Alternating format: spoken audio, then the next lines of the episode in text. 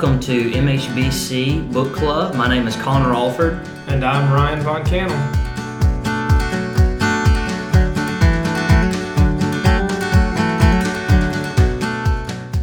All right, well, welcome back to uh, week four of our MHBC podcast as we're looking at uh, MHBC Book Club. We're looking at Dane Ortlund's book, uh, Gentle and Lowly. So excited to be spending another week in this in this book. Ryan, have you enjoyed the book so far? Yeah, it's been good so far. I've enjoyed it. What this is, I guess we're four chapters in now. This might have been my favorite chapter we've had so far, but it's, it's been pretty good. It is really good. Yeah, yeah.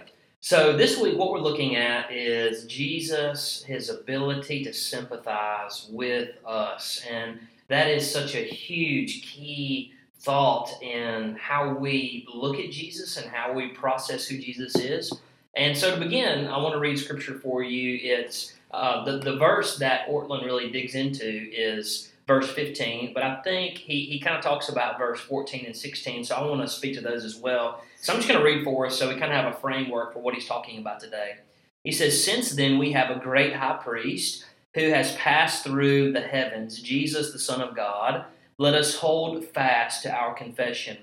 We do not have a high priest who is unable to sympathize with our weakness, but one who in every respect has been tempted as we are, yet without sin. Let us then with confidence draw near to the throne of grace that we may receive mercy and find grace to help in time of need.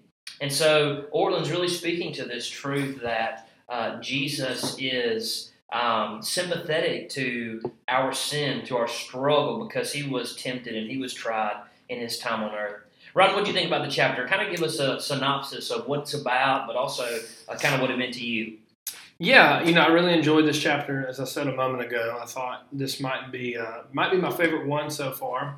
Um, and so, really, just kind of how the book has gone so far. He kind of talked about really the theme of um, that the heart of Christ is that He is gentle and lowly and then we've really seen him kind of explore that a little bit. And uh, he, he dove into the happiness of Christ we saw last week. And then um, he dives into um, to Jesus and his ability to, to sympathize and empathize with us um, in our weakness. And, uh, and he really draws a lot from Thomas Goodwin's The Heart of Christ in this chapter. Um, and he just talks about that um, Jesus has this solidarity with us and with his people um, because he's been tempted as we are. He knows what it's like to be human. He knows the things that we go through, um, and so we can go to him. And um, man, I just really enjoyed it. One because this is it's really one of my most favorite favorite Christian doctrines. This idea that Jesus can empathize with us, and I really, you know, there's a lot of things that make Christianity so unique. Things like the Trinity and um, things like the incarnation but this specifically, and it's kind of a part of the incarnation, but this idea that that God can empathize with us, and that um, that in many ways He is one of us, um, yet without sin. Um, that's just so unique to Christianity. That's so different than than uh, than how so many people think of God. Um, and so I really just enjoyed this chapter and got to, getting to kind of contemplate that um, that just wonderful truth that Jesus can sympathize with us. So tell me, you talked about the solidarity of Christ. Explain that for folks who may not be as in reference with that. What would you mean by that, especially? Yeah, and it really, um, it kind of just really means that Jesus is like on our side, that, right. he, that he identifies with us.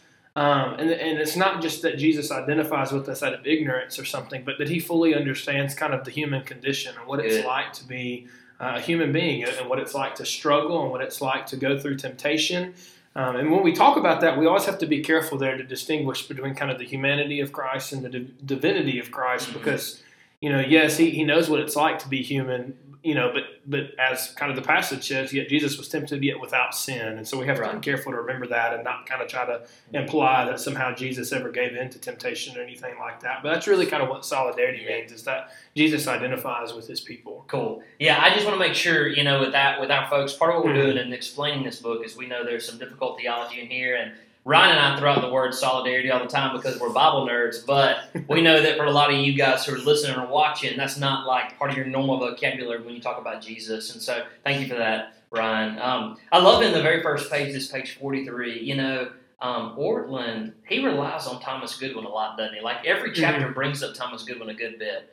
Uh, why do you think that is? Yeah, I think it's just, um, well, it's really just kind of going back to the good old Puritans. It's yeah. really kind of like a, you know, that's that's a cool thing to do, like an evangelicalism right now, is everybody just loves the Puritans. Everybody they, does. they are awesome. And Thomas Hey, me, man, I'm gonna be writing on one of them here. I start Yeah. my dissertation in another year, and or really another couple of months, and I'll be writing on one. Which you know, when you tell somebody that uh, um, that you're gonna write a dissertation on a Puritan, people automatically just I know they think, "Wow, you must be really fun at a dinner party." you Mhm. know Yeah. because i mean like you it's just when you when you're in school you learn about the puritans and they were just so straight laced and even such a terrible connotation with you know the scarlet letter and books like that. But uh, really the puritans I, I love this fact and I've, I've talked about this with ryan before. They have this incredible way of taking a particular book of the bible uh, or uh, excuse me a verse of the bible and like they would write hundreds of pages on that one verse. It's Mhm. unreal. Like I Absolutely. can't imagine doing that. And so, but they would just take that verse and write hundreds and hundreds of pages. And this guy Thomas Goodwin uh, actually, and and the way that the author describes it, Dane Ortlund, he says it's like they wrung that verse dry. They just that they they really spent as much time in it as they possibly could. All the applications that they could possibly get out, all the implications, everything that they wanted uh, to, to, to write out of that. Um, but one of Thomas Goodwin's books that uh, was written, The Heart of Christ, is is this verse uh, in Hebrews 4.15 that we're talking about today. And so know that, that Ortlund is talking about Goodwin like the whole book. He relies heavily, too heavily at some points, I really Mhm. think, Yeah, but he see that. relies heavily on Goodwin throughout the book. But in this chapter, we see Goodwin wrote an entire book on Hebrews 4:15. We do not have a high priest who's unable to sympathize with our weakness, but one who in every respect has been tempted as we are, yet without sin. So it's pretty powerful. You know, someone to write hundreds of pages on this verse. It'd be worth reading and going back and looking at. So Yeah, and um, you know, if you've never read any of any Puritan writings and whatnot, you know, you can get a, you know, they really do just plumb the depths of a Mhm. verse of a Mhm. particular passage, and you really can get a sense of it in this title yeah, uh, for the book that he puts here. We keep referring to it as Thomas Goodwin's The Heart of Christ, but the real title is The Heart of Christ in Heaven Towards Sinners on Earth, or a treaty demonstrating the gracious disposition and tender affection of Christ in his humane nature, now in glory unto his members, under all sorts of infirmities, either of sin or misery. I really just wanted to read that on the so. I mean, so a book for the title, basically. yeah, I mean, it's Yeah. longer than like some of your sermons. Right. It is. It is. Yeah. Oh, that's funny. So Well, tell me what you like about this chapter here. So I, I, you know, I preached a sermon this week, um, and part of what I talked about, and really in every every service, one of the most comforting truths is that Christ sympathizes with us in our Mhm. weakness, both in our sin and both in our hurt. And so, out of that, like both of uh, you know, this truth that Christ has been there uh, where where we've been tempted, although he's he's resisted that every single time, and he's been there where we've hurt and where we've struggled. That's a huge deal to people when they're mourning because often we get this picture of God as just cold and calculated, and and when we read passages like this, we understand, you know, God God does see, and and Jesus has been through what we've been through. And Goodwin, and it even says it on page 43, Goodwin's burden is to convince disheartened believers that even though Christ is now in heaven, he's just as open and tender in his embrace of sinners and sufferers as he was on earth. And so that that simple truth brings so much comfort to people in their in their worst moments, whether it is a difficult mm-hmm. circumstance or whether it is a sin that they just are having a hard time dealing with. The fact that Christ has conquered all temptation, even when we haven't, it is a comfort for us because we can trust in the gospel that He holds us secure. But also, when we've lost someone that we love, we, we, we know that we have someone who's sympathetic to our hurt, to our pain, to loss and mourning, and He's with us in all that. So it's it's so important as a pastor to to to remember these verses because they, they provide such a salve to the wounds of of the she- of, of Christ's sheep when they hurt and when they're in pain. So it, that's why it's such an important and incredible truth for me. Mm-hmm, Yeah.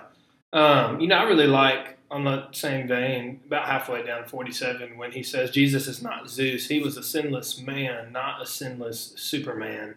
Uh, and I really just love that. And he said, Mhm. you know, that Jesus had bedhead, he, he had pimples, Um, you know, he knows what it was like to, you know, have a sleepless night or to get stabbed in the back by a friend. And it really just kind of um, really hammers home the point that Jesus identifies with us and, and what, uh, what life is like here on earth.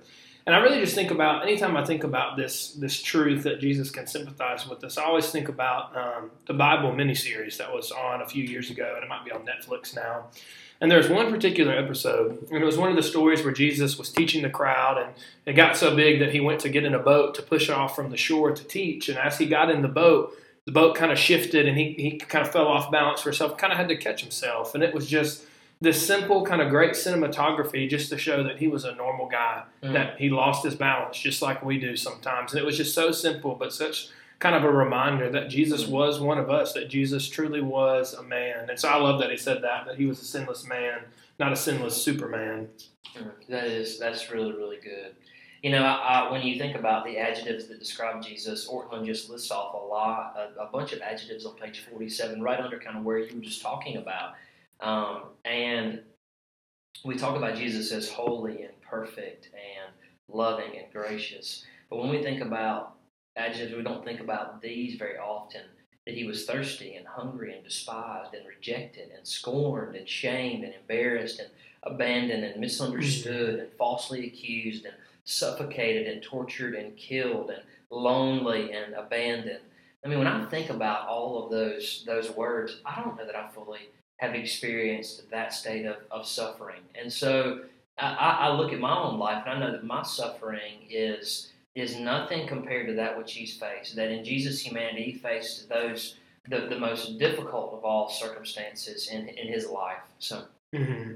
And that's really, in in some ways, you know, kind of jump ahead just a little bit. You know, he kind of asked the question, but what about our sins? Should we be discouraged that? And this is on forty nine. Should we be discouraged that Jesus can't be in solidarity with us in the most piercing of pains?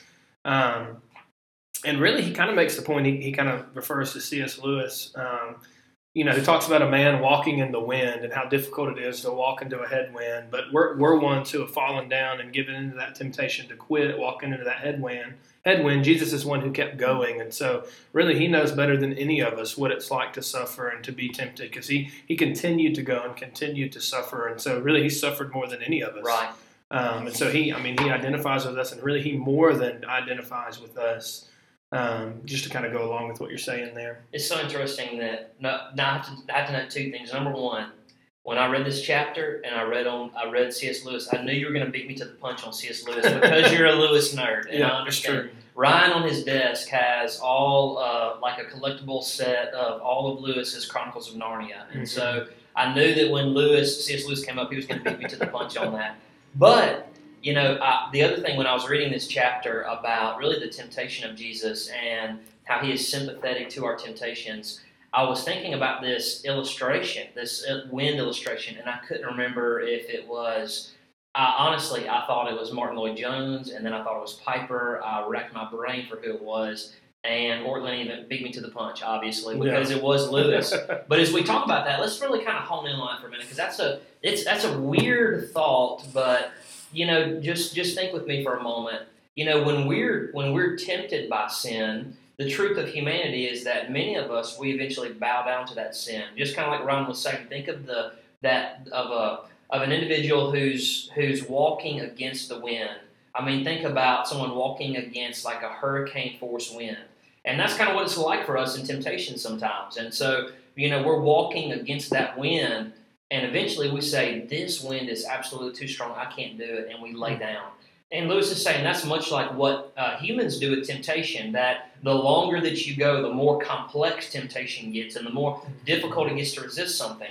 But think about the fact that Jesus, for 33 years, because he never sinned, he walked against that wind. He walked against that sinfulness all his life, the entire time in his life, and he never bowed down to it. He never gave up to it one time. So, what Lewis is actually saying is that Jesus was tempted in an even more complex and difficult way than, than we've ever experienced because often we bow down to those in some of the preliminary temptations. Whereas Jesus, as he continued to go on and move forward, he was tempted more and more and more, and that wind got harder and stronger. And so that's an incredible uh, picture of, of how Jesus, in, in human form, in knowing the temptation of sin, resisted it, even though it was quite difficult. And so that's just an incredible picture. Yeah. You know, to keep going with that analogy a little bit, not only was Jesus kind of in that same headwind of life that we, we deal with, so he can sympathize with us, but as you said, like Jesus kept going into that wind longer and further than we ever could. So not only can Jesus sympathize with us, but he's also our example. He's one we can right. look to of how to deal with these temptations. That's why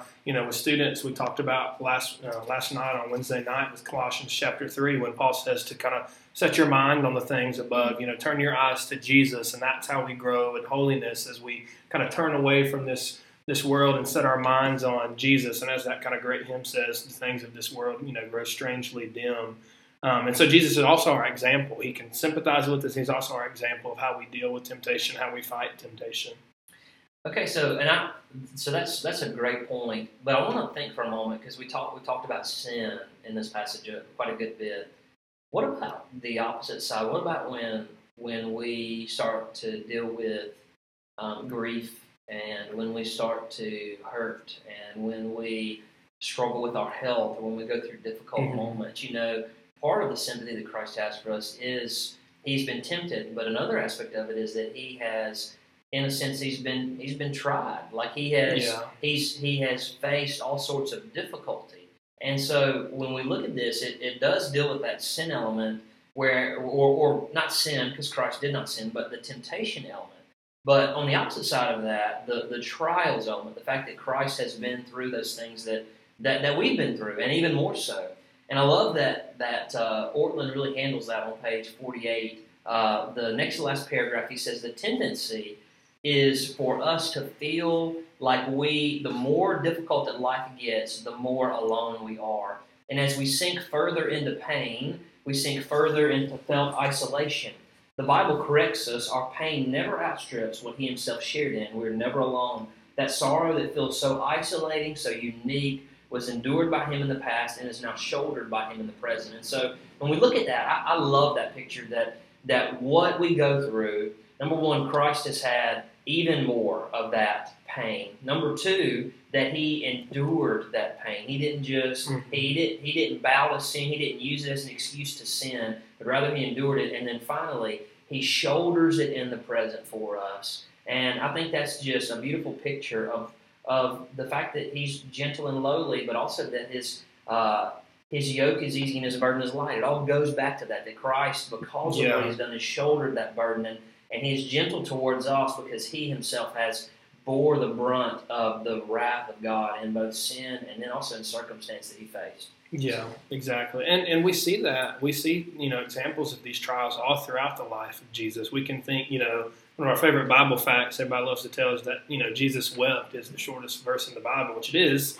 Uh, but it's also this just profound verse that the King of the universe is weeping over the death of a dear friend and you know of a loved one, and so you know we we experience that too, and so we can look to Jesus. He's been through that same thing and can sympathize with us. But I mean, we can look elsewhere in the life of Jesus with him in the Garden of Gethsemane, knowing you know death is imminent and this you know difficulty he was going to face, and he weeps and he cries and he he prays. We've all been through those experiences in life, or you know maybe one of the you know um, maybe one of the um, the ones we can identify with the most is um, in the most difficult time of Jesus' life, his disciples, especially Peter, his closest friends in life, just you know, turned their backs towards him. Um, in, in, the most difficult thing he had been through, he was stabbed in the back and just um, really just ignored and forgotten about by his closest friends. And so, in all these different ways, you know, not just temptations, but these trials, Jesus has been through these same things you know that we go through in life, and so He is one we can turn to.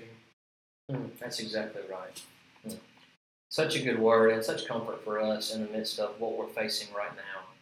So, Ryan, what else you think? Anything else on this chapter you want to share? Um, yeah, just one last quote that I just love. You know, he kind of talks about at the bottom of 49 that, you know, this book's about the heart of Jesus, not necessarily the work of Jesus, even though they're both, you know, vitally important. He kind of says, you know, we're getting a little too far into the work of Jesus uh, and to kind of you know get back towards the heart of Jesus. He says not only uh, can He alone pull us out of the hole of sin, but He alone desires to climb in and bear our burdens. You know, we love to say that um, it's Christ alone who saves us, but it's also Christ alone who mm-hmm. desired to save us. Wow.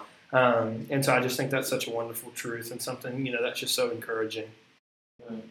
That's so good. And I think just kind of as we conclude, I want to conclude with Ortlund's words. And it's on page 50, it's that last paragraph. It really summarizes this chapter so very well. But it says, If you are in Christ, you have a friend who, in your sorrow, will never lob down a pep talk from heaven.